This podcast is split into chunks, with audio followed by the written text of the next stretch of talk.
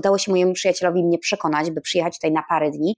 I jakimś cudem przyjechałam tutaj z, z biletem tylko w jedną stronę. 24 godziny później, po wylądowaniu, już wiedziałam, że to jest miejsce, gdzie na pewno zostanę na dłużej.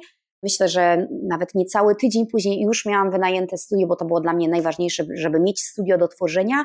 I tak się zaczęła moja historia z Bali. A tutaj tylko jeszcze dodam, że tak jak moja pamięć niestety nie jest najlepszą pamięcią, tak pamiętam bardzo dobrze, jak 15 lat temu wylądowałam w Irlandii. Pierwszy raz postawiłam swoje stopy na lotnisku w Dublinie i od razu poczułam, że to nie jest miejsce dla mnie, a zostałam tam ostatecznie 10 lat.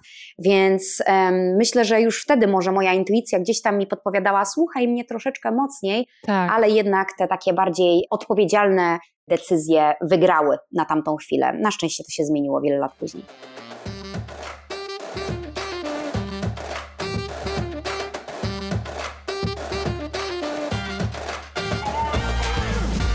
Cześć, tu Ania. Zapraszam do Pracowni Dziewczyn. Pracownia Dziewczyn to cotygodniowe rozmowy z dziewczynami i kobietami na temat edukacji.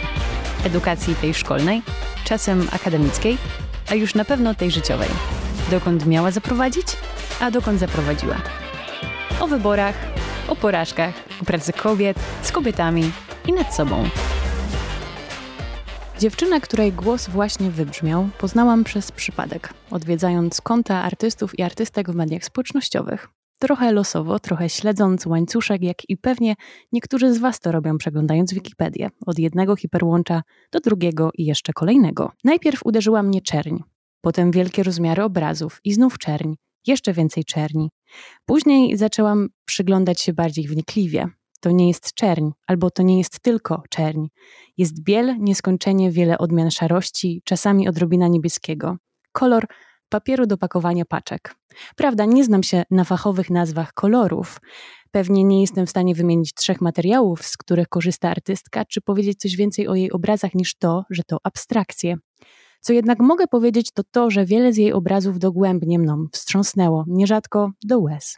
Mimo ich mikroskopijnych zdjęć na Instagramie, zupełnie nie przystających do aktualnych rozmiarów, niejednokrotnie większych niż metr kwadratowy. Mam swoje ulubione i patrzę na nie, jakbym była zahipnotyzowana. I gdyby kiedyś przyszło mi stanąć przed nimi twarzą w twarz, pewnie potrzebowałabym chwili dla siebie. Zanim stanę twarzą w twarz z jej obrazami, przyszła chwila na rozmowę z samą artystką. Pracownia dziewczyn łączy się z Bali, gdzie mieszka i tworzy Ewa Matyja, artystka, jak sama mówi, malująca emocje co to znaczy malować emocje i czy ich malowanie przychodzi z łatwością, a może wręcz przeciwnie. Odpowiedzi pojawią się w przeciągu najbliższej godziny. Niezmiernie się cieszę, że Ewa zgodziła się wirtualnie wpaść do mojej pracowni i opowiedzieć o swojej artystycznej drodze, życiu, edukacji i pracy w Irlandii, przełomowym 2016 roku, kiedy to porzuciła korporacyjny styl życia, aby w pełni skupić się na byciu pełnoetatową artystką, a także co ważne, o byciu artystką samoukiem. Porozmawiamy o jej artystycznym manifestie, malowaniu jako stawianiu przed sobą wyzwań, czego Ewa uczy się o sobie w swojej artystycznej pracy i jak jest jej tam hen daleko, na indonezyjskiej wyspie. Ewa Matyja, droga Ewo, witam w Pracowni Dziewczyn. Witam serdecznie Aniu, bardzo dziękuję za zaproszenie. Ja się cieszę, że, że zgodziłaś się E, je przyjąć, bo słyszałam, że jesteś podcastową, podcastową debiutantką. Zdecydowanie, tak sobie dzisiaj właśnie o tym myślałam, dlaczego, skąd wynika ten strach przed rozmowami, czy to na żywo, czy prowadzeniem wywiadów. Nigdy to nie było moją mocną stroną chodzenie na rozmowy o pracę. I to był jeden również z powodów, dla których zdecydowałam się na zrezygnowanie z pracy korporacyjnej, o czym na pewno opowiem troszeczkę więcej później. Natomiast tak, to nigdy nie było moją mocną stroną i chyba jest to jednak taki dalej strach gdzieś tam przed wykonywaniem, przed wypowiadaniem się szczególnie na temat siebie samej, mojej sztuki przed większym gronem ludzi, ale E, jest mi niezmiernie miło i e, z chęcią poopowiadam troszeczkę o sobie. Bardzo się cieszę. Tak sobie jeszcze myślę, że ta e, rozmowa w sprawie pracy jest dość takim specyficznym momentem, czy, czy czasem mówienia i przede wszystkim, jak powiedziałaś, o sobie, prawda? To sprzedawanie się i pokazywanie swoich mocnych stron, ukrywanie może tych słabszych stron. Mam nadzieję, że, e, że, że tutaj nie poczujesz jakbyś była na, na rozmowie kwalifikacyjnej w sprawie pracy. Ale zanim o pracy, zanim o edukacji, chciałabym Cię zapytać o Twoje dzieciństwo, bo wyczytałam gdzieś chyba z jednym z wywiadów, e, że pochodzisz z domu, e, gdzie było pełno kobiet. że masz mnóstwo sióstr. Jak takie właśnie wczesne wzrastanie, wczesna taka domowa edukacja odbywała się w takim domu, gdzie jest właśnie tyle kobiecego pierwiastka? Mam cztery siostry. Ja jestem e, siostrą numer trzy, więc mam dwie starsze i dwie młodsze siostry.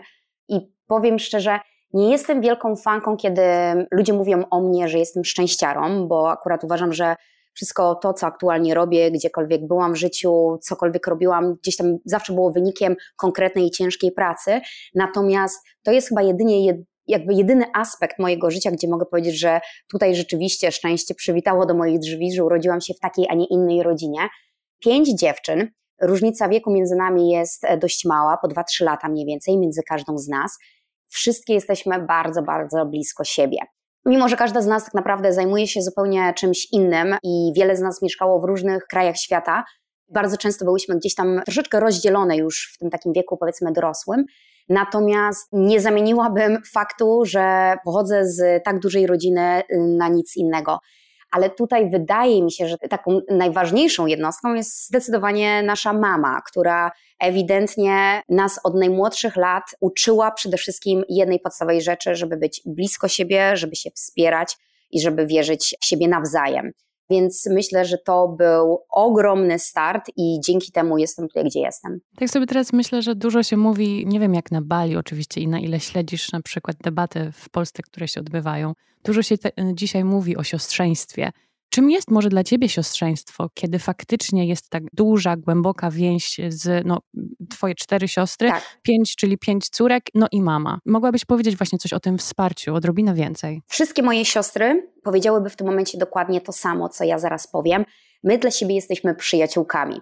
I wydaje mi się, że żyjemy w takim świecie, gdzie troszeczkę ciężko chyba jest nawiązywać takie prawdziwe, długotrwałe przyjaźnie, bo każdy z nas jest niesamowicie zabiegany, szczególnie w tym takim Western Society, gdzie po prostu nie mamy możliwości wyjścia z koła, gdzie mamy możliwości zatrzymania się na chwilkę, to mieć takie wsparcie, w moim przypadku w postaci czterech niesamowitych sióstr, które Nieważne, co się wydarza w naszym życiu, my zawsze się wspieramy.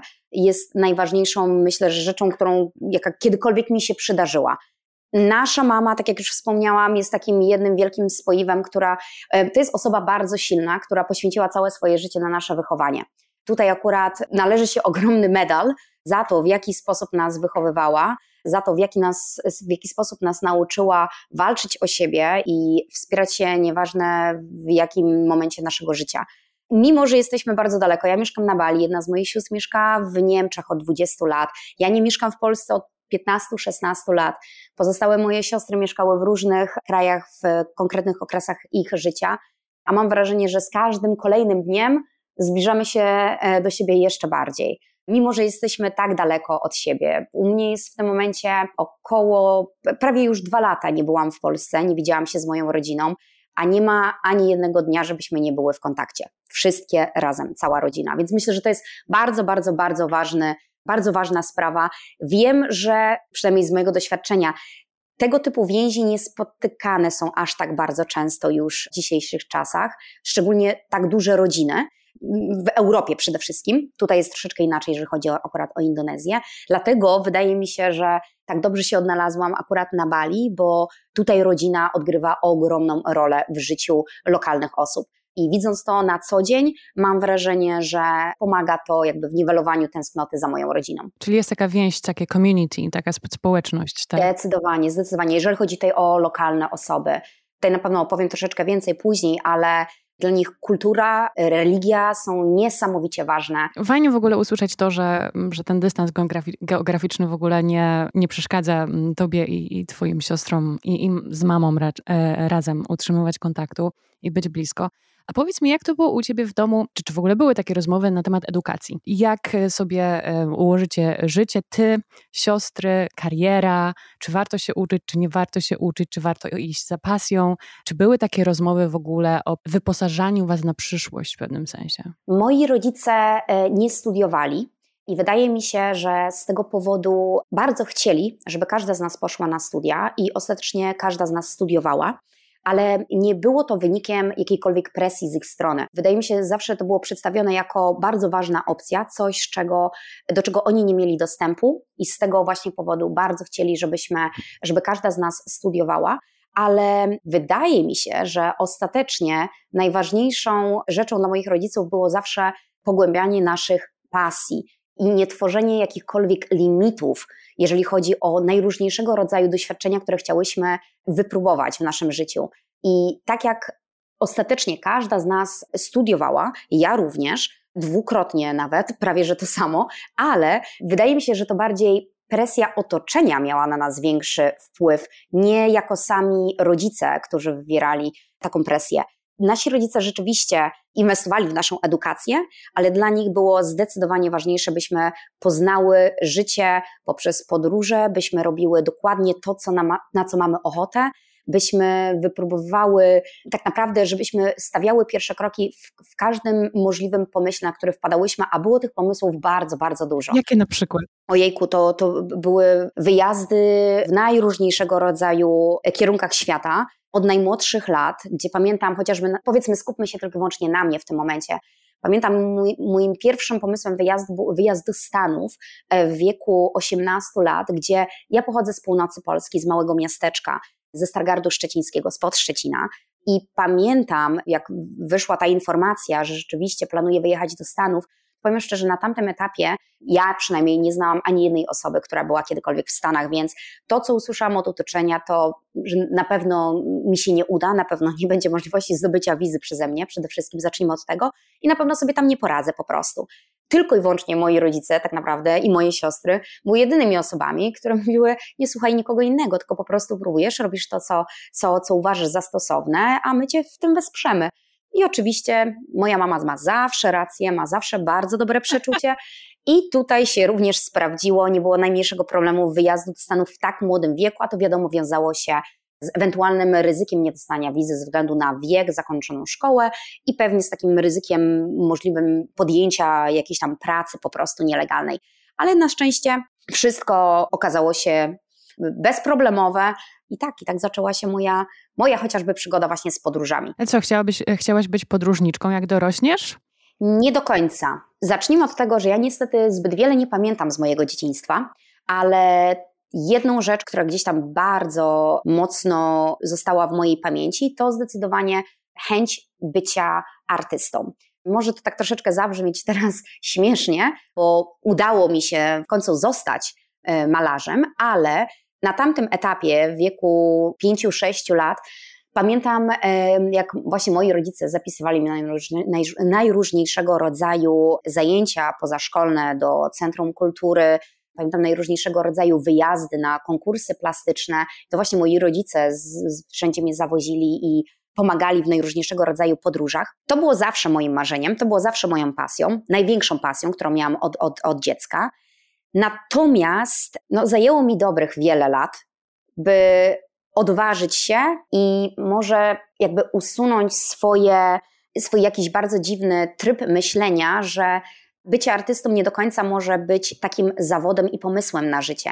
I niestety wydaje mi się, że nie poznałam odpowiedniej osoby w odpowiednim wieku, właśnie w takim wieku dziecięcym, nastoletnim, która dałaby mi takiej odwagi, by, by w to uwierzyć kiedykolwiek. Więc zajęło mi to wiele, wiele lat, by w końcu sobie uświadomić, że tak naprawdę nie potrzebujesz żadnego potwierdzenia od nikogo innego, tylko po prostu sama, jeżeli tak czujesz, to musisz spróbować teraz. A jeżeli coś nie wyjdzie, zawsze są inne możliwości. Zastanawiam się, bo też jest taka narracja, czy była taka narracja, ja pamiętam jak ja byłam dzieckiem, że artyści są sławni po śmierci, że o tych wielkich artystach się mówi, rzadziej zna się, czy ma się do czynienia z wzorem, jak, jak zostać artystą gdzieś nie ma, nie ma takich informacji i potem y, znamy tych sławnych artystów, którzy wiszą w tych muzeach, ale często właśnie są po śmierci znani czy doceniani. Nie? I tutaj było u mnie bardzo podobnie. Ja poznałam po raz pierwszy w życiu, miałam styczność z artystą prawdziwym, który rzeczywiście żyje ze swojej sztuki, po raz pierwszy dosłownie ze 4 lata temu. Czyli w wieku 32 lat po raz pierwszy poznałam pracującego artystę, który tworzy, który, który z tego się utrzymuje, który rzeczywiście prowadzi swój styl życia, otacza się sztuką. Więc myślę, że to na pewno nie pomagało decyzji podjęcia nagle, w podjęciu decyzji nagle zostania artystą. I to jest właśnie między innymi odpowiedź na to, dlaczego w, wieku 19, o ile dobrze pamiętam lat, kiedy kończymy w liceum w, w Polsce, wybrałam się na studia biznesowe, na studia ekonomiczne, bo tego typu właśnie decyzje podejmowały wszyscy nasi znajomi, koledzy, koleżanki, ci wszyscy, którzy nie mieli konkretnego pomysłu na życie. Więc najlepszą i najprostszą drogą zazwyczaj było wybieranie po prostu studiów ekonomicznych. Studia również artystyczne w Polsce, do których ja nie miałam za bardzo dostępu na samym początku. E, najbliższa lokalizacja to był Poznań. To wiązało się z dość wysokimi kosztami. I na tamtą chwilę ja nie miałam po prostu środków finansowych, by studiować. Cieszę się, że wtedy te studia się wydarzyły, ale nie mówię nie. Chciałabym studiować sztukę, ale wiem, że te studia, które kiedyś, mam nadzieję, będę studiować, myślę, że to będzie tylko i wyłącznie dla mojej własnej wiedzy, a nie będę bazowała mojej całej przyszłości na tym, czego miałabym się dowiedzieć w szkole, czego miałabym się nauczyć. Więc tutaj będzie poprzez zupełnie inny taki approach i podejście do, do, do wiedzy, którą miałabym zdobyć, Myślę, że to będzie zupełnie inne doświadczenie. Czyli ty nie wykluczasz na przykład pójścia na studia, czy pójścia na jakiś kurs, bo widzisz potrzebę na przykład, czy, czy chęć nauczenia się czegoś więcej? Ostatnie lata, ostatnie pięć lat tak naprawdę, odkąd y, zrezygnowałam y, z pracy w korporacji i poświęciłam się całkowicie sztuce, tak naprawdę ostatnie pięć lat to jest non-stop edukacja i non-stop nauka, niekończąca się nauka, więc to już jest tak naprawdę stało się częścią mojego życia. Mówię, szczególnie w ostatnich pięciu latach, ale ta nauka jest zupełnie, y, y, wygląda w zupełnie inny sposób niż, niż studiowanie w moich latach młodzieńczych.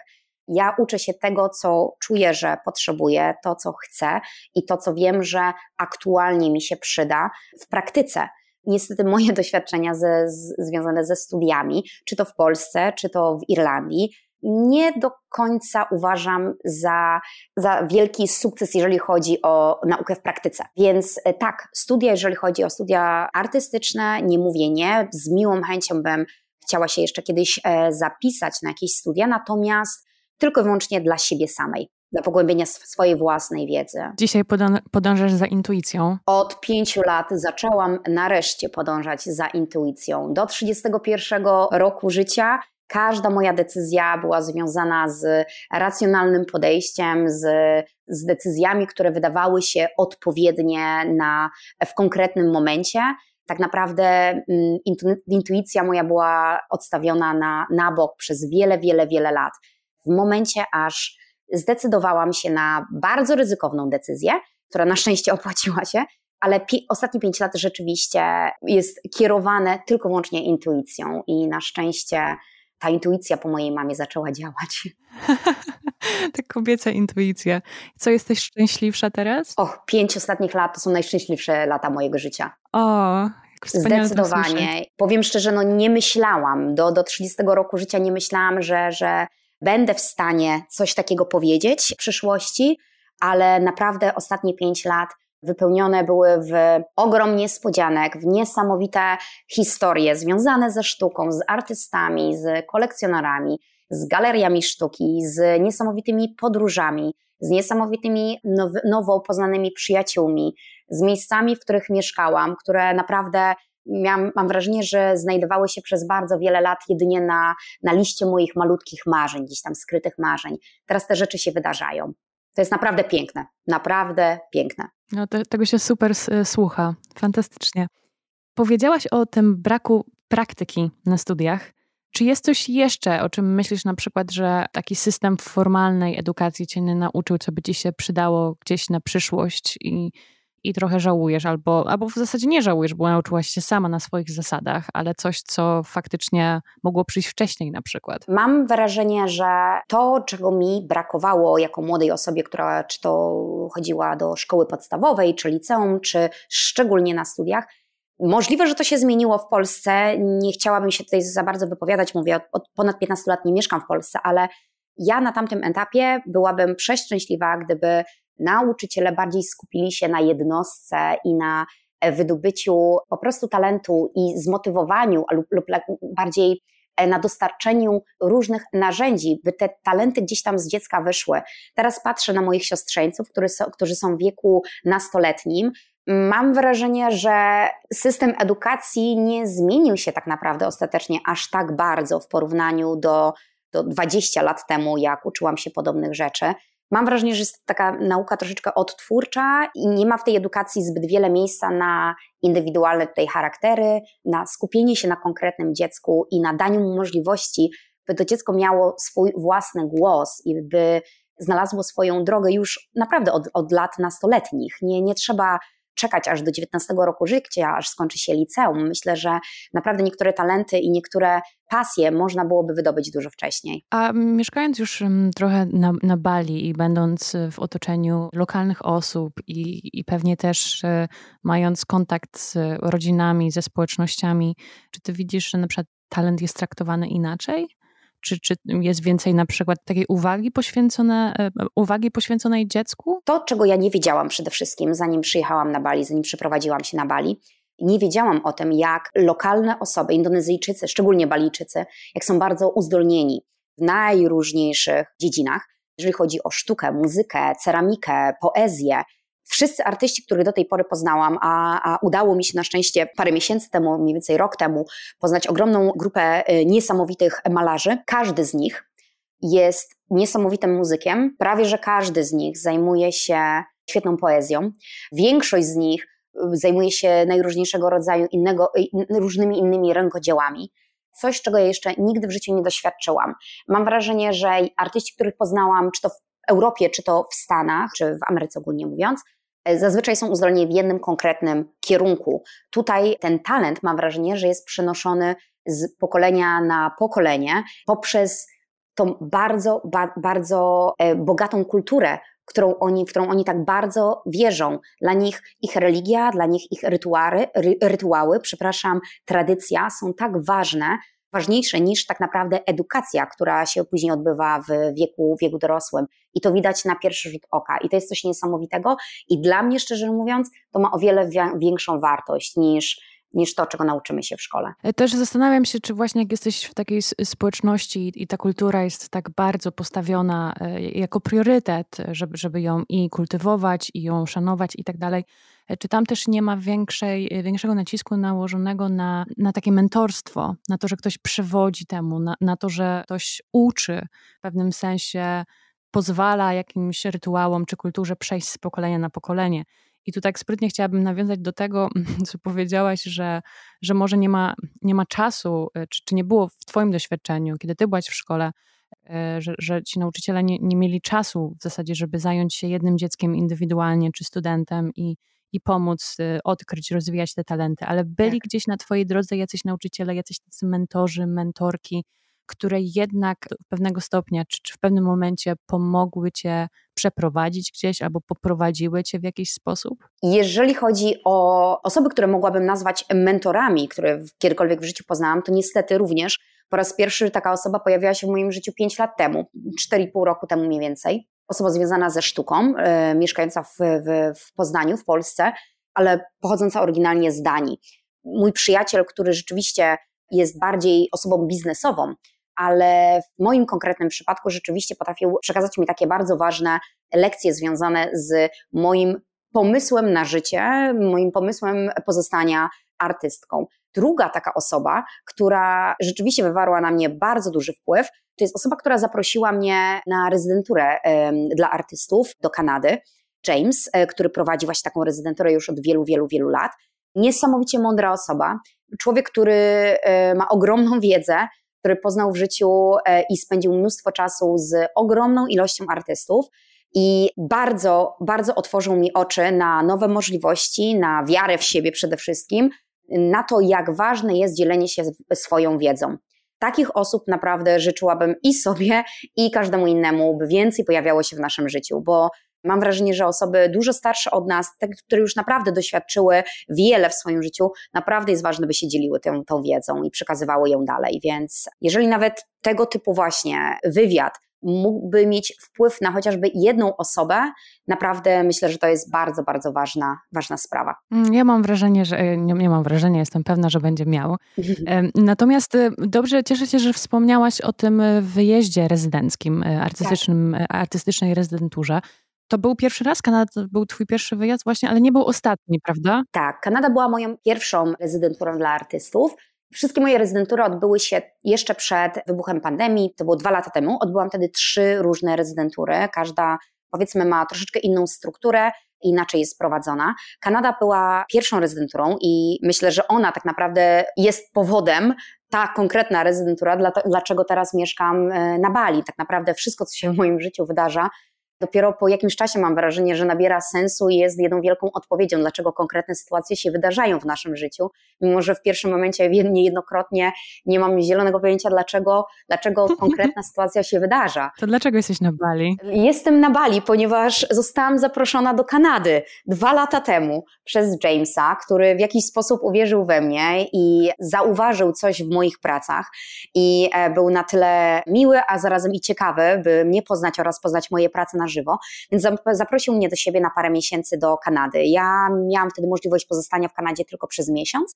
Natomiast e, poprzez to, że to wiązało się z moim wyjazdem akurat z Berlina, w którym mieszkałam wtedy jeszcze e, przez, przez rok, miałam duży znak zapytania w głowie, co robić dalej, bo jestem bardzo niecierpliwą osobą i odkąd wydostałam się z Irlandii, w której mieszkałam przez 10 lat, w jednym konkretnym miejscu, miałam wrażenie, że w momencie, jak poczułam troszeczkę takiej wolności związanej właśnie ze sztuką, dla mnie sztuka jest wolnością, to y, miałam wrażenie, że chcę troszeczkę po, po, poskakać po różnych miejscach, więc Berlin, który się wydarzył przez rok powiedzmy, zaraz po, po zakończonym również roku w Nowym Jorku, po paru miesiącach w Polsce, był czas na po prostu na, na coś nowego.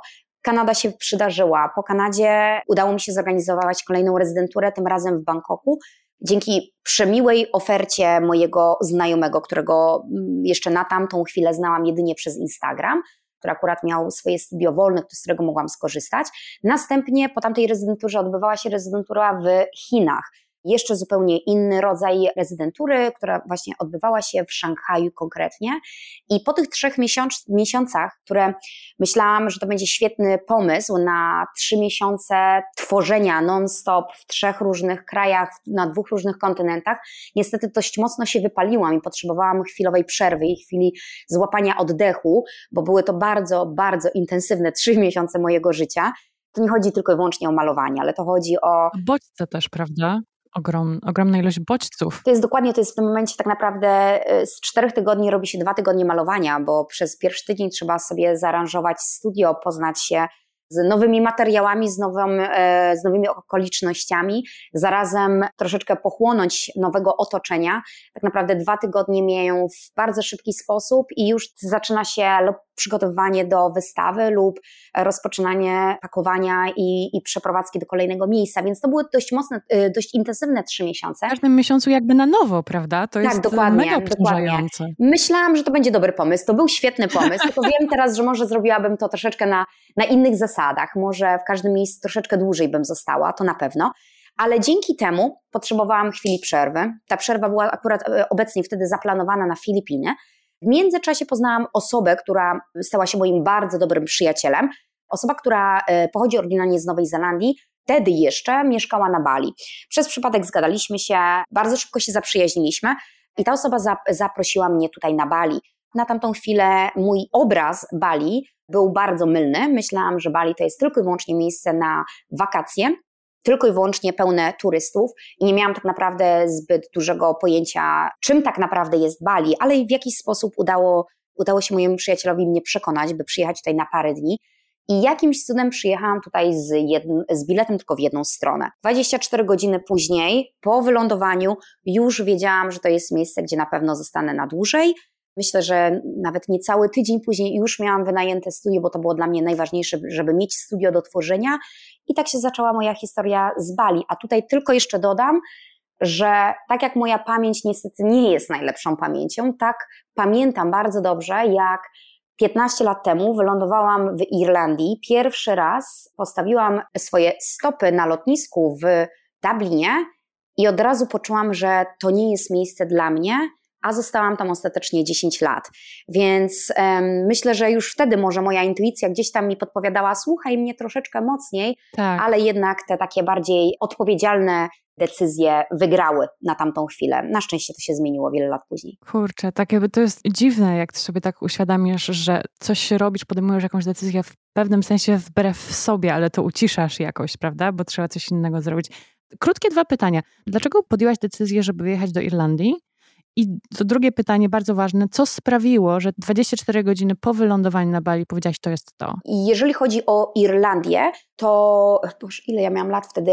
Około 20, 21, 22, 20 może.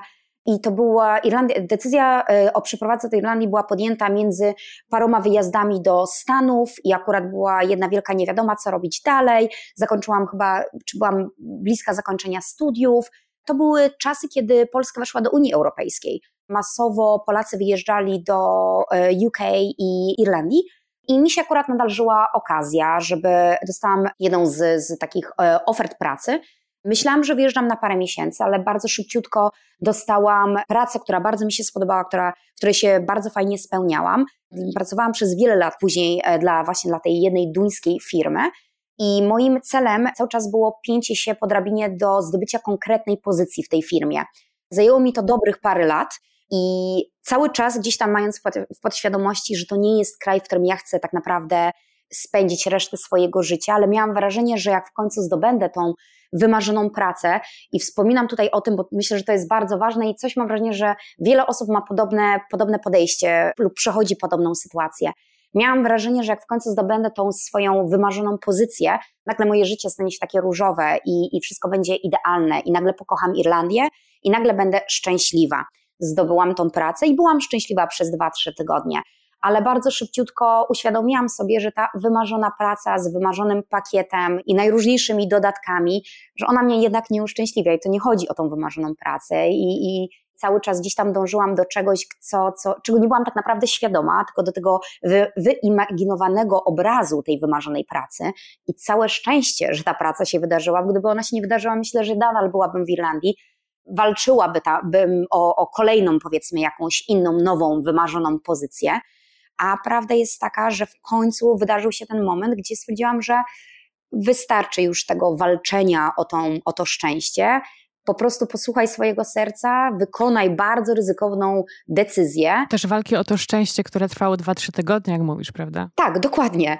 2-3 tygodnie, może troszeczkę dłużej, ale to dalej nie dało te, tej pełni szczęścia. I, I no powiem szczerze, moment, kiedy zdecydowałam się na złożenie wypowiedzenia z korporacyjnej pracy, jest jednym z ciekawszych momentów w moim życiu. Nie mówię, że korporacja to jest samo zło, nie jest dla wszystkich. Teraz dopiero po wielu latach widzę plusy i widzę jakby korzyści, które wyniosłam z tego całego doświadczenia. Na samym początku, przez pierwszy rok czy dwa, nie miałam zbyt wielu pozytywnych takich aspektów do opowiedzenia o moim doświadczeniu związanym właśnie z pracą korporacyjną oraz życiem w Irlandii. Dopiero teraz widzę, co mi ta praca dała i jak mi on, jak mi to doświadczenie pomaga w tym, co robię teraz, mimo że zajmuję się zupełnie czymś innym, ale jednak bycie artystą to nie jest tylko i wyłącznie malowanie. Malowanie to byłoby tylko i wyłącznie w idealnym świecie, w tym takim różowym tak. i kolorowym. No, praca artysty, myślę, że nie wiem, z 20-30% pracy to jest tylko łącznie malowanie. Cała reszta to jednak wiąże się z wieloma innymi aspektami, które jakoś potrafię połączyć dzięki temu właśnie doświadczeniu, które się wtedy wydarzyło. Ewo, bardzo Ci dziękuję, że podzieliłaś się tą historią. Tak jak powiedziałaś na początku, ja myślę tak samo, że, że są osoby, z którymi to może, w których to może rezonować, z którymi to może rezonować, że, że czasami tak gonimy, godzimy i myślimy, że tam jest nasze szczęście tak. i, i po prostu męczymy się, a nam się zdawało, prawda, że trawa jest bardziej zielona, że tam jak już to zrobimy, to będziemy najszczęśliwsi, bo nam tego i tego brakuje. No ale to drugie pytanie, czyli tak. co sprawiło, że ty poczułaś, że Bali i twoje miejsce tam, i bycie tam, i twoja praca tam, to może być pełnia szczęścia? I akurat na to pytanie chyba jest mi ciężko odpowiedzieć, bo naprawdę nie wiem, co się tak wydarzyło, co się wydarzyło w tak szybkim i w, tam, w tak krótkim czasie, dosłownie w, na parę godzin po, po wylądowaniu tutaj, ale pamiętam mój znajomy pierwszego dnia zabrał mnie na, na małą taką powiedzmy wycieczkę po Bali i i nagle sobie uświadomiłam, momencik, to nie jest tylko i wyłącznie miejsce na wakacje. Tutaj ludzie żyją, tutaj jest dostęp do wszystkiego. tak naprawdę to jest wszystko to, o czym ja gdzieś tam zawsze marzyłam, o życiu zaraz przy oceanie, o pięknej pogodzie, o takiej, takim poczuciu wolności. I nagle pięć minut później widzę, że momencik, to co teraz aktualnie robię, czyli malowanie, mogę spokojnie wykonywać tutaj i nie widziałam żadnego powodu, dla którego miałabym stąd wyjeżdżać. Parę tygodni później e, już wiedziałam na 100%, że, że to jest po prostu miejsce, w którym chcę tutaj, chcę być, chcę tworzyć. Oczywiście dopiero z biegiem czasie, e, czasu dowiedziałam się, jak Balijczycy są bogaci w swoją właśnie kulturę, jak, jak tutaj jesteśmy otaczani pięknem, piękną naturą, piękną kulturą, piękną tradycją, pięknymi codziennymi rytuałami, które mają naprawdę ogromny, ogromny wpływ. Dla mnie jest bardzo ważny fakt, że mieszkam dosłownie 5 minut przy plaży, przy oceanie, to myślę, że też widać w moich pracach, ma ogromny wpływ na, na to, co tworzę. Nigdy nie byłam takim porannym ptaszkiem wstającym o godzinie 5-6, nagle od dwóch lat. Naturalne jest dla mnie budzenie się o 5.30 wraz ze wschodem słońca i pierwsze co w ciągu dwóch minut pojawienie się na plaży, na, na, na oglądanie, na, na długie spacery i oglądanie przy tym e, wschodów słońca. Zachody słońca są tutaj kolejnym rytuałem, którego jakby no, nie omijamy wraz z moimi przyjaciółmi i naprawdę to przebywanie z, z naturą ma ogromny wpływ. Plus jedna kolejna bardzo ważna sprawa. Myślę, że takie wyrwanie się z, z Western Society, z tego takiego niekończącego się koła, gdzie bardzo rzadko mamy chwilę dla siebie i bardzo rzadko mamy chwilę na zatrzymanie się, zastanowienie się, gdzie tak naprawdę próbujemy podążać.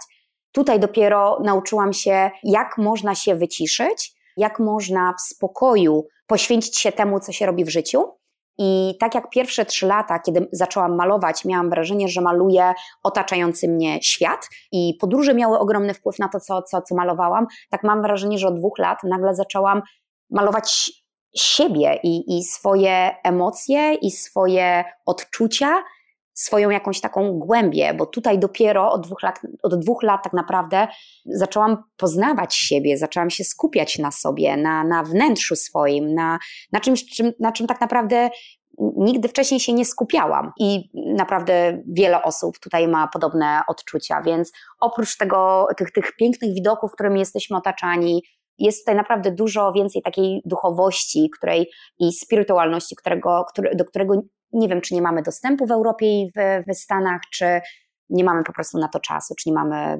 możliwości skupienia się na tym. Z jednej strony powiedziałeś, że jest to koło, w którym tak biegamy jak takie w zasadzie chomiki w, tak. w zachodnim świecie, a we wschodnich kulturach jest więcej tego mm, nacisku czy, czy uwagi poświęcone tej innej cykliczności. Zdecydowanie.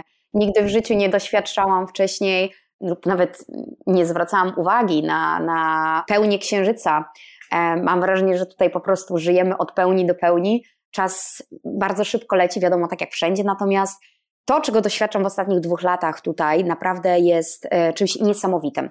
I myślę, że to wszystko gdzieś tam się powolutku e, budowało. Mówię, może nie, nie, nie wszystko było tak widoczne i, i, pokazane na, na dłoni w pierwszych godzinach po wylądowaniu tutaj, ale coś mi powiedziało, że że to jest odpowiednie miejsce i że powinnam tutaj zostać. I to była bardzo dobra decyzja. W Twoim manifestie napisałaś, że malujesz obrazy jako takie mm, stawianie sobie wyzwania. Co to znaczy dla Ciebie? Mi się wydaje, że ten mój manifest również się troszeczkę zmienia, w, w, zmienił w ostatnich latach, co na, chociażby zauważyłam w ostatnim czasie, na czym się wcześniej może nie skupiałam, teraz dopiero nabrało to sensu. Ja zazwyczaj tworzę najlepsze prace w moim mniemaniu, te, z których jestem powiedzmy najbardziej dumna, w momentach, kiedy, kiedy nie jestem szczęśliwa, tylko kiedy coś się nie dzieje zgodnie z, ze mną. Kiedy jestem smutna, kiedy, tak, tak, więc tutaj ewidentnie to jest odwzorowywanie moich emocji. Jestem raczej osobą, mimo że mogę się wydawać osobą gadatliwą, ale jestem dość mocno zamknięta w sobie i nie lubię mówić o swoich emocjach. Nie, nie, to nie jest moja najmocniejsza strona. Dlatego właśnie myślę, gdzieś tam podświadomość moja ukierunkowała mnie w właśnie w malarstwo, bym mogła opowiedzieć o swoich emocjach właśnie za pomocą farby ale farba czy narzędzia, których używam, to są tylko wyłącznie takie, na, właśnie takie narzędzia, które pozwalają mi wydobyć swoje emocje, o których może nie czuję się na tyle, nie wiem, czy jeszcze na tyle dojrzała, czy na tyle odważna, by, by opowiedzieć, i obrazy są moim takim, powiedzmy, takim, taką drogą ucieczki, by, by opowiedzieć o tym, co się dzieje, ale niekoniecznie słowami. Jeżeli chodzi o takie wyzwanie, w momencie, kiedy maluję, ja takie wyzwanie robię sama sobie. Na zasadzie od początku, od, od, kiedy zaczęłam malować, od samego początku mówiłam o tym, że moja sztuka nie ma być piękna. Ja nie skupiam się na perfekcyjnym obrazie. Ja jestem bardzo taką osobą, która jest wszędzie i jest mnie wszędzie dużo. Dużo się w mojej głowie dzieje, dużo się zazwyczaj wydarza w moim życiu i chcę, żeby moje obrazy również pokazywały dokładnie to, kim jestem. Poprzez to chciałam jakby, miałam kiedyś wrażenie, że tylko sobie chciałam to pokazać, ale mam wrażenie teraz, że chyba chcę to pokazać też innym, że ta sztuka, którą tworzymy, nie musi być ideal, idealną sztuką, nie musi być perfekcyjną sztuką. Nie musimy jej znać, nie musimy się znać na sztuce, nie musimy wiedzieć dokładnie, co konkretna praca oznacza. Jeżeli wywołuje konkretny obraz, konkretne emocje, to myślę, że to już jest połowa sukcesu. I, I to wyzwanie, na tyle co sobie robię wyzwania na co dzień, zderzając się z moim czystym płótnem i rozpoczęciem tej pracy, bo to jest dość spore wyzwanie. Bardzo często jest dużo rzeczy, które mnie w głowie gdzieś tam blokują przed, przede wszystkim strach blokuje przed rozpoczęciem pracy nad, nową, nad nowym obrazem. Natomiast myślę, że to jest takie wyzwanie dla innych troszeczkę, dla, dla tych osób, które gdzieś tam może się dalej zderzają z rzeczywistością i nie wierzą w siebie, tak samo jak ja nie wierzyłam w siebie przez tyle lat, aż w końcu coś pękło i stwierdziłam, jeżeli teraz mam 31 lat, jeżeli teraz nie spróbuję e, i nie dam sobie szansy, to na pewno nie będę na tyle odważna w wieku 41 czy 51 lat. Przynajmniej w moim przypadku. Więc tak to wygląda troszeczkę u mnie. Jak ja patrzę na Twoje obrazy, nie wiem, czy ta informacja jest Tobie potrzebna. Natomiast stajesz mi się być taką artystką bardzo fizyczną. Jak ja też oglądałam Twoje wideo na Instagramie, to fizyczność i dynamika tej pracy, ona jakoś tak mi teraz ładnie pasuje z Twoim charakterem. Właśnie z tym, co mówisz, ile się dzieje w twojej głowie. Tak sobie wyobrażam, że właśnie jak stoisz przed tym płótnem, to tam po prostu się gotuje, jak już przejdziesz przez ten strach. To jest dokładnie, jakby to jest taka, taka jakby troszeczkę scena walki, jak ja zaczynam malować, dlatego chciałabym więcej pokazać, jak, jak ja pracuję, w jaki sposób, na czym polega mój proces, ale jest to troszeczkę ciężkie do ogarnięcia, gdyż to, w jaki sposób ja tworzę konkretną pracę, jest tak emocjonalne, ale jest też tak mocno ekspresywne, to wygląda prawie, że jak, jakaś, jakaś, jakiś dziwnego rodzaju taniec, który się odbywa naokoło obrazu i wokół obrazu i po tym obrazie. I jest to dość ciężkie do, do, do, do wyjaśnienia. Chyba potrzebowałabym jakąś ekipę tutaj zorganizować, by mnie nagrała z paru różnych kątów, by to zgrać wszystko w jedną całość, bo w momencie, kiedy w końcu przejdę ten moment strachu, i ten strach zwalczę w jakiś sposób i po prostu ta pierwsza plama farby pojawi się na, na płótnie, wtedy zaczynam być w jakiejś takiej dziwnej takiej fazie, która jest strasznie ciężka do wyjaśnienia. Jedynie parę osób e, spotkałam w życiu, które, które jakby były w stanie zrozumieć, o czym mówię, mimo że ja nie potrafiłam nawet tego nazwać, to tylko te osoby, patrząc mhm. na moją ekspresję mojej twarzy i na to, co się w tym momencie wydarza ze mną, jak, jak mówię o tym, jak ja pracuję, one dopiero były w stanie to nazwać słowami. Tak, to jest bardzo dziwny proces, to co się u mnie odbywa podczas malowania, ale ciekawe. A dla ciebie jest ważna przestrzeń, w której malujesz, żeby właśnie te emocje mogły wyjść z ciebie? Jeżeli chodzi o przestrzeń studyjną, jest to bardzo ważna sprawa, ale tutaj też muszę nawiązać do bardzo ciekawego wątku, który nie wiem, czy wiele osób o mnie wie. Patrząc na to, że maluję, zaczęłam malować 5 lat temu, pierwsze 3 lata malowałam w moich sypialniach. Dosłownie w pokojach, w którym stało mo moje łóżko. Te prace były bardzo autentyczne, ale teraz dopiero widzę, jak dwa lata temu po raz pierwszy, właśnie przeprowadzając się na Bali, po raz pierwszy byłam w stanie wynająć swoje pierwsze studio, które było przeznaczone tylko i wyłącznie na, na pracę nad moimi obrazami. To dopiero teraz zauważyłam, jak, jak te prace moje ewoluowały i jak one się zmieniają, i jak wolność dopiero teraz nabrała zupełnie innego znaczenia. Tym samym muszę przyznać, że jeżeli ktokolwiek będzie słuchał tej naszej rozmowy i się, będzie ta osoba się zastanawiała, jak zacząć, w jaki sposób zacząć, czy w ogóle zaczynać. Myślę, że te blokady wszystkie, które tworzymy gdzieś tam u siebie w głowie, są jakby naszą, naj, naszym najgorszym wrogiem. I prawda jest taka, jeżeli naprawdę coś chcemy zrobić, to to, to może się wydarzyć nie, nie patrząc na, na okoliczności. Pierwsze trzy lata e, malowania w, w sypialniach w miejscach, w których mieszkałam, były wystarczające dla mnie na tamte, na tamte czasy.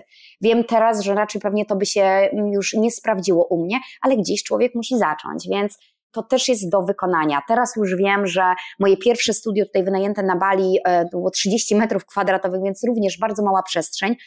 Ale, ale to też jest do ogarnięcia, to też jest do, do, do przejścia. Teraz moje studio wygląda zupełnie inaczej. Przyniosłam swoje studio do, do, do willi, którą wynajęłam na parę następnych lat. I mam tutaj osobiście dwa studia, jedno ze zamkniętymi drzwiami, drugie mam taką przestrzeń otwartą bardzo dużo światła, jest dużo przestrzeni, jest dużo wolności i to na pewno dodaje mi odwagi. Czyli co, nie szukać wymówek, że za małe studio, nie że szukać wymówek, zbyt dużo i mówię to z mojego doświadczenia, zbyt dużo wymówek ja przez wiele, wiele lat wymyślałam sobie w głowie, Dalej to robię, dalej to robię, bo to jest jakby, mam wrażenie, że takie naturalne, ale, ale jednak doświadczenia z ostatnich lat pokazują, że może czasami naprawdę lepiej jest po prostu przezwyciężyć swój strach, spróbować, skupić się konkretnie, oddać całą swoją energię, tą samą energię, którą oddajemy tak naprawdę naszym pracodawcom, który, którą oddajemy na to wszystko, nad czym pracujemy każdego dnia, jakby chociażby mały procent tej energii, skupić na tym, nad czym zawsze gdzieś tam marzyliśmy i, i, i chcielibyśmy spróbować. Po prostu spróbować i, i, i zobaczyć, co z tego wyjdzie. To jest bardzo ciekawe, co mówisz. Ja też sobie teraz uświadomiłam, że moimi ulubionymi Twoimi obrazami są obrazy takie, które właśnie mają te bardzo ważne w tym momencie, przy tym wątku tytuły typu Facing Your Fear, czy risk taken. Czy tam jest też jakiś element przypadku, że one są tak nazwane? To nie jest przypadek. To też ciekawa historia, jeżeli chodzi o tytuły moich e, prac. Jak zaczęłam malować, przerażało mnie, nie wiem dlaczego, ale przerażało mnie dawanie tytułów, nadawanie tytułów konkretnym obrazom. Więc z mojego researchu wynikało, że jest również ok nadawać konkretne numery obrazom, ale da, nadal nazywać je untitled, jakby bez tytułu. I tak pierwsze dwa, prawie, prawie chyba trzy lata właśnie oznaczałam moje obrazy, aż do momentu, aż pojechałam właśnie do Kanady, kiedy poznaliśmy się z Jamesem osobiście.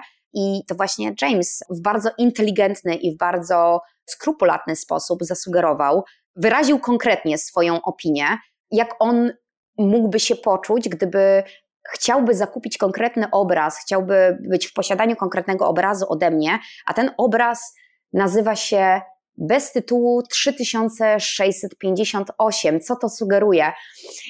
Widocznie potrzebowałam paru lat, by ktoś mądrzejszy, dużo mądrzejszy, przedstawił mi tak prostą zasadę w tak konkretny sposób. I rzeczywiście to był moment, kiedy zaczęłam nazywać swoje obrazy i, i dawać im konkretne tytuły. Początki były bardzo przerażające i po, po, powoli to ewoluowało rzeczywiście w takie nadawanie tytuł, tytułów, przepraszam, konkretnym pracom, nadawanie tytułów zaczęło się po prostu naturalnie, jakoś zaczęło się odbywać naturalnie. Widocznie musiałam dojrzeć do tego momentu. Więc tak, te konkretne tytuły, które Aniu tutaj wspomniałaś, to też są związane z konkretnymi sytuacjami, które się wydarzały, które również mogą się wydarzać w tym pięknym raju, w którym mieszkam. Chciałam tutaj tylko jeszcze zaznaczyć, że tak, Bali jest rajem, jest to przepiękne miejsce, przepiękna wyspa z przepięknymi ludźmi, ale też życie codzienne się również wydarza, więc różnego rodzaju jakby to powiedzieć, e, niekoniecznie takie piękne dni też się zdarzają. Tak jak wszędzie, u każdego. No, czyli keep it real.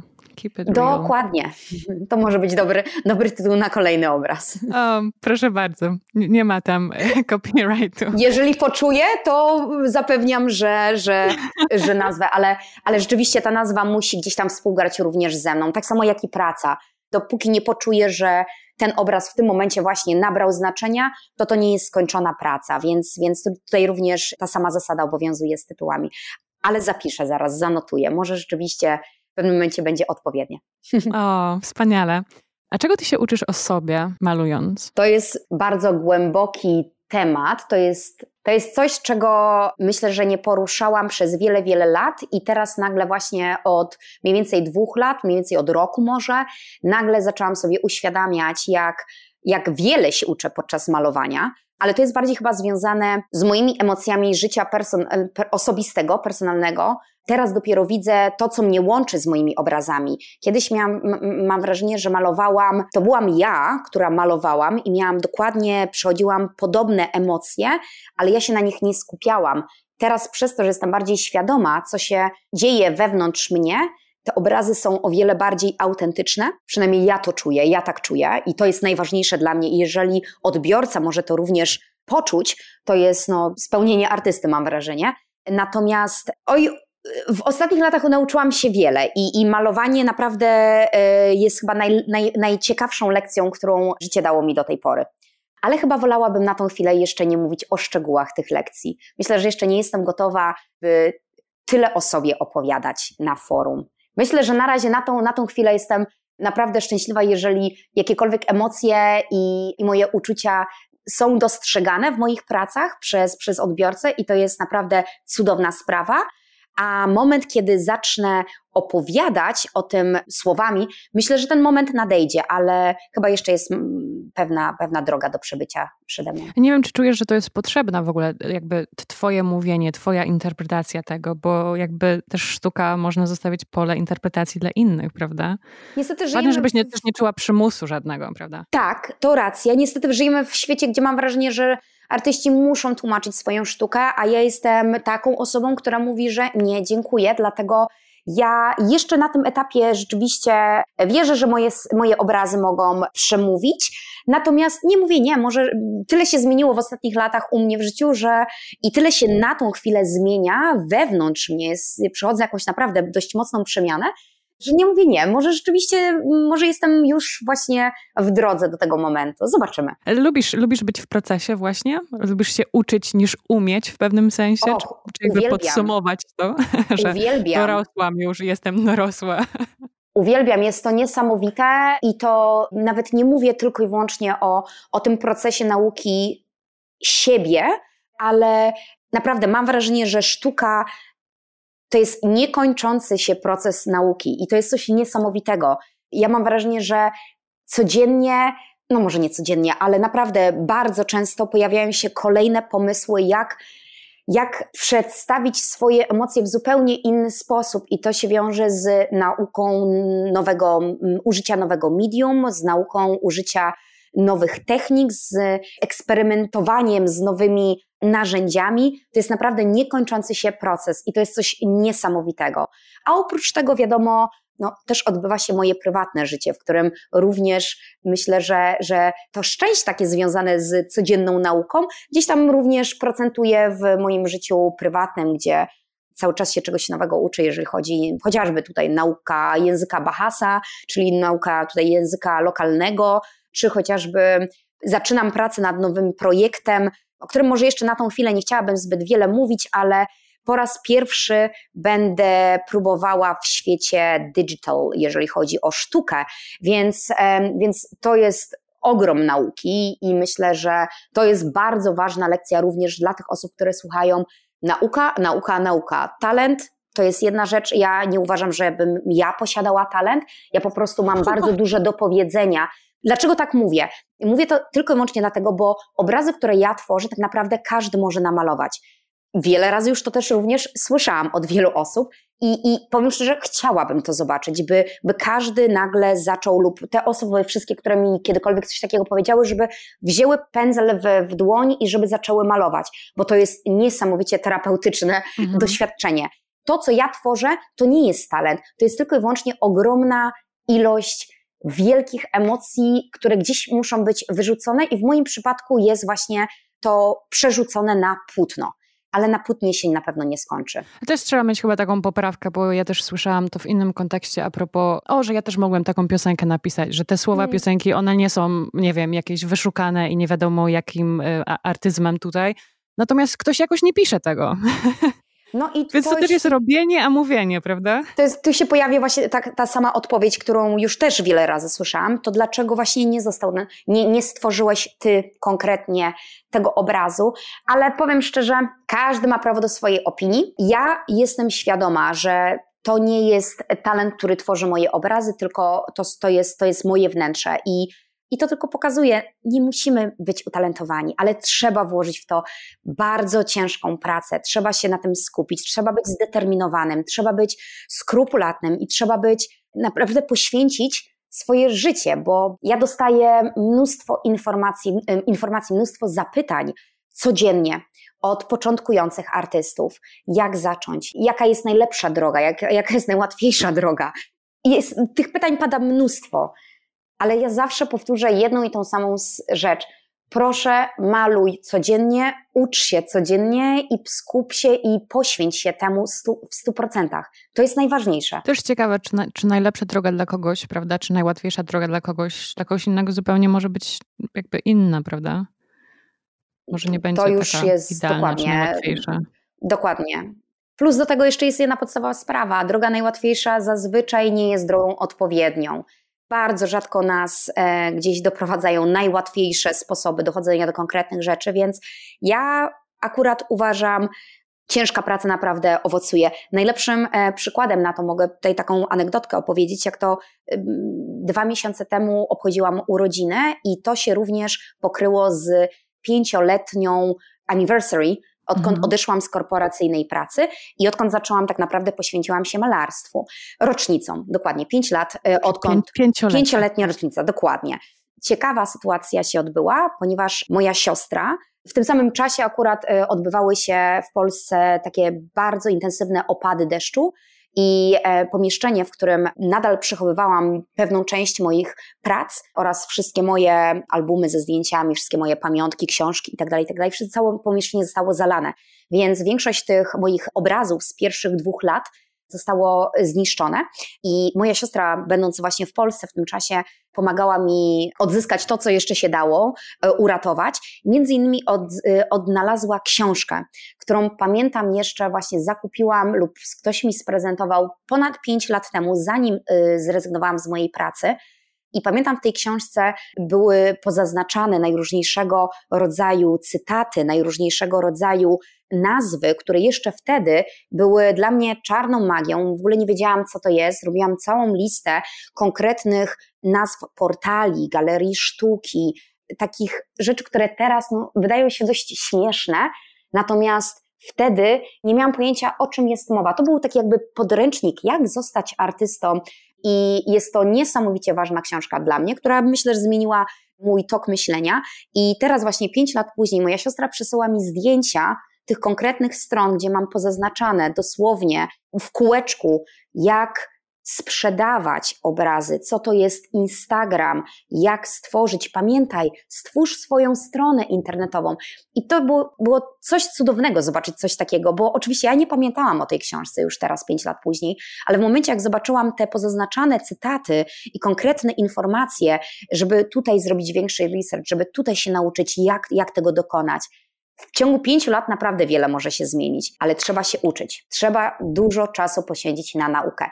Taka jest moja rada przynajmniej. A w takim razie na opak, czego ty się starasz oduczyć ostatnio? Jeżeli chodzi o oduczenie się, wydaje mi się, że jest wiele rzeczy, których ja powinnam się oduczyć. Nie wydaje mi się, jestem święcie tego przekonana. Natomiast pewne rzeczy, których, które sobie postanowiłam parę miesięcy temu, których chcę się oduczyć, dotyczą mojego osobistego życia i na tą chwilę jeszcze to nie idzie zgodnie z planem, ale mam nadzieję, że w końcu w końcu będę bardziej skrupulatna w moich decyzjach. Czyli znowu, keep it real. Dokładnie. Oj, na pewno musi się pojawić ten, pojawić ten tytuł. Na zakończenie, Ewo, czy chciałabyś podrzucić jakieś inspiracje mm, z kultury, książki, filmy, e, sylwetki artystek czy artystów do alternatywnego kanonu lektur Pracowni Dziewczyn? Coś, co może zainspirować, coś, co może warto jest podać dalej. Już wspomniałaś o tej jednej książce. Nie wiem, czy to był dokładny tytuł, jak zostać artystą, czy to jest inny tytuł? Nie, już podam. Na pewno mam parę, parę, parę tytułów książek które uważam dla mnie zrobiły e, naprawdę, na mnie zrobiły ogromne wrażenie. I w, ostatnio nawet widziałam e, pewien post i pewien artykuł, który polecał konkretne tytuły książek i te książki, które gdzieś tam ja już właśnie miałam przeczytane, pojawiły się również, więc e, myślę, że to jest bardzo ważna lektura. Już najpierw chciałabym zerknąć, czy mam tytuł książki, o której mówiłam na samym początku, ale niestety nie mam tutaj, ale to nieważne. Myślę, że później mogę jeszcze podesłać mhm. coś. Mhm, ja, Natomiast książka, która mnie bardzo mocno zaskoczyła, którą przeczytałam e, dosłownie parę miesięcy temu, e, tytułem jest Big Magic, pisany przez Elizabeth Gilbert. E, to jest autorka, która jest odpowiedzialna za Eat, Pray, Love. Nie wiedziałam, zamawiając tą książkę, nie wiedziałam, że to jest ta sama autorka, i dopiero w trakcie czytania tej książki dowiedziałam się, że to jest właśnie autorka e, książki Eat, Pray, Love. Natomiast książka Big Magic myślę, że naprawdę jest bardzo, bardzo ciekawą książką dla każdego artysty. To nie mówimy tutaj w tym momencie o malarzach. Jest, miałam wrażenie, że z każdym rozdziałem, który po kolei rozpoczynałam czytać, miałam wrażenie, że była w tak odpowiedni sposób e, napisana, konkretne przykłady, które tej autorka podaje i, i, konkretne rozwiązania, jak sobie poradzić z pewnymi blokadami, które, które sami sobie tworzymy w głowie, z, niepewnością, którą również sobie tworzymy gdzieś tam w głowie, z tym brakiem wiary w siebie. Ta książka jest naprawdę, moim zdaniem, e, powinna być tutaj bardzo ważnym e, tytułem, jeżeli chodzi o o te książki, które powinny być e, przeczytane. Mówi dużo, że ci przerwę tego wskoczę z jednym zdaniem. E, ona też tam mówi dużo o tym, co, co ludzie powiedzą, o tej naszej blokadzie, że, że ktoś oceni, że jesteśmy beztalenciem. I takich to, przykładów to naprawdę mam wrażenie, co kolejny mm. chapter, co kolejny rozdział, e, miałam wrażenie, że wow, właśnie czytasz w moich myślach, e, jak to jest możliwe, że, że po prostu odpowiadasz na moje pytania, które tak naprawdę zadawałam sobie sama gdzieś tam w głowie, bo Pamiętajmy o tym, nieważne jakim, jakiego rodzaju jesteśmy artystą i nieważne na jakim etapie naszej kariery, powiedzmy, jesteśmy, każda kreatywna osoba ma na pewno te same znaki zapytania w głowie i każdy gdzieś tam radzi sobie lepiej lub gorzej z tymi takimi właśnie bardzo dziwnymi momentami, które może niekoniecznie są przychylne akurat w konkretnym, na konkretnym etapie życia. Więc ta książka jest bardzo ważną książką, moim zdaniem. Na mnie zrobiła ogromnie pozytywne wrażenie. Kolejna ciekawa, króciutka lektura e, to jest e, How to be an Artist, napisana przez e, Jerry Salca bardzo ważnego krytyka w świecie sztuki i myślałam, byłam bardziej ciekawa. Jerry Salz jest ogólnie znany z jego bardzo konkretnych ripost i bardzo konkretnych cytatów. Natomiast e, ta książka mnie bardzo miło zaskoczyła, bo rzeczywiście w bardzo przychylny sposób, w bardzo fajny sposób przedstawia swoje zdanie, w bardzo konkretny e, sposób zarazem, ale w bardzo miły sposób mnie ta książka zaskoczyła, bo byłam, miałam wrażenie, że tutaj usłyszę jakieś, jakieś takie niefajne, nie wiem, takie, takie konkretne, harsh prawie, że e, odpowiedzi jak, na konkretne pytania. Artystą. Dokładnie, a w bardzo miły sposób podszedł tutaj e, do, do opisania pewnych struggles, z którymi e, wahamy się na co dzień. I jeszcze jedna bardzo ważna książka, która moim zdaniem jest jakby taką biblią, jeżeli chodzi o artystę konkretnie, e, to jest Art Work. Bardzo ważna książka, która od A do Z informuje artystę, jak dealować z każdym aspektem bycia, bycia przede wszystkim malarzem, ale tutaj jest taka typowo techniczna wiedza. Od tego, jak aplikować do galerii, w jaki sposób, co jest wymagane, jak jest wymagane, jakiego rodzaju dokumenty, po targi sztuki, po różnego rodzaju narzędzia do promocji swojej sztuki.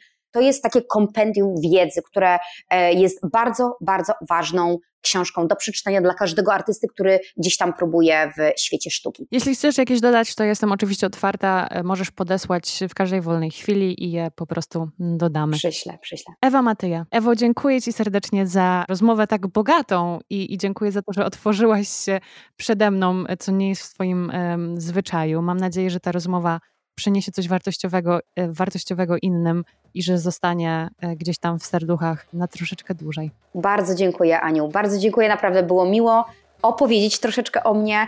Raz jeszcze dziękuję za zaproszenie.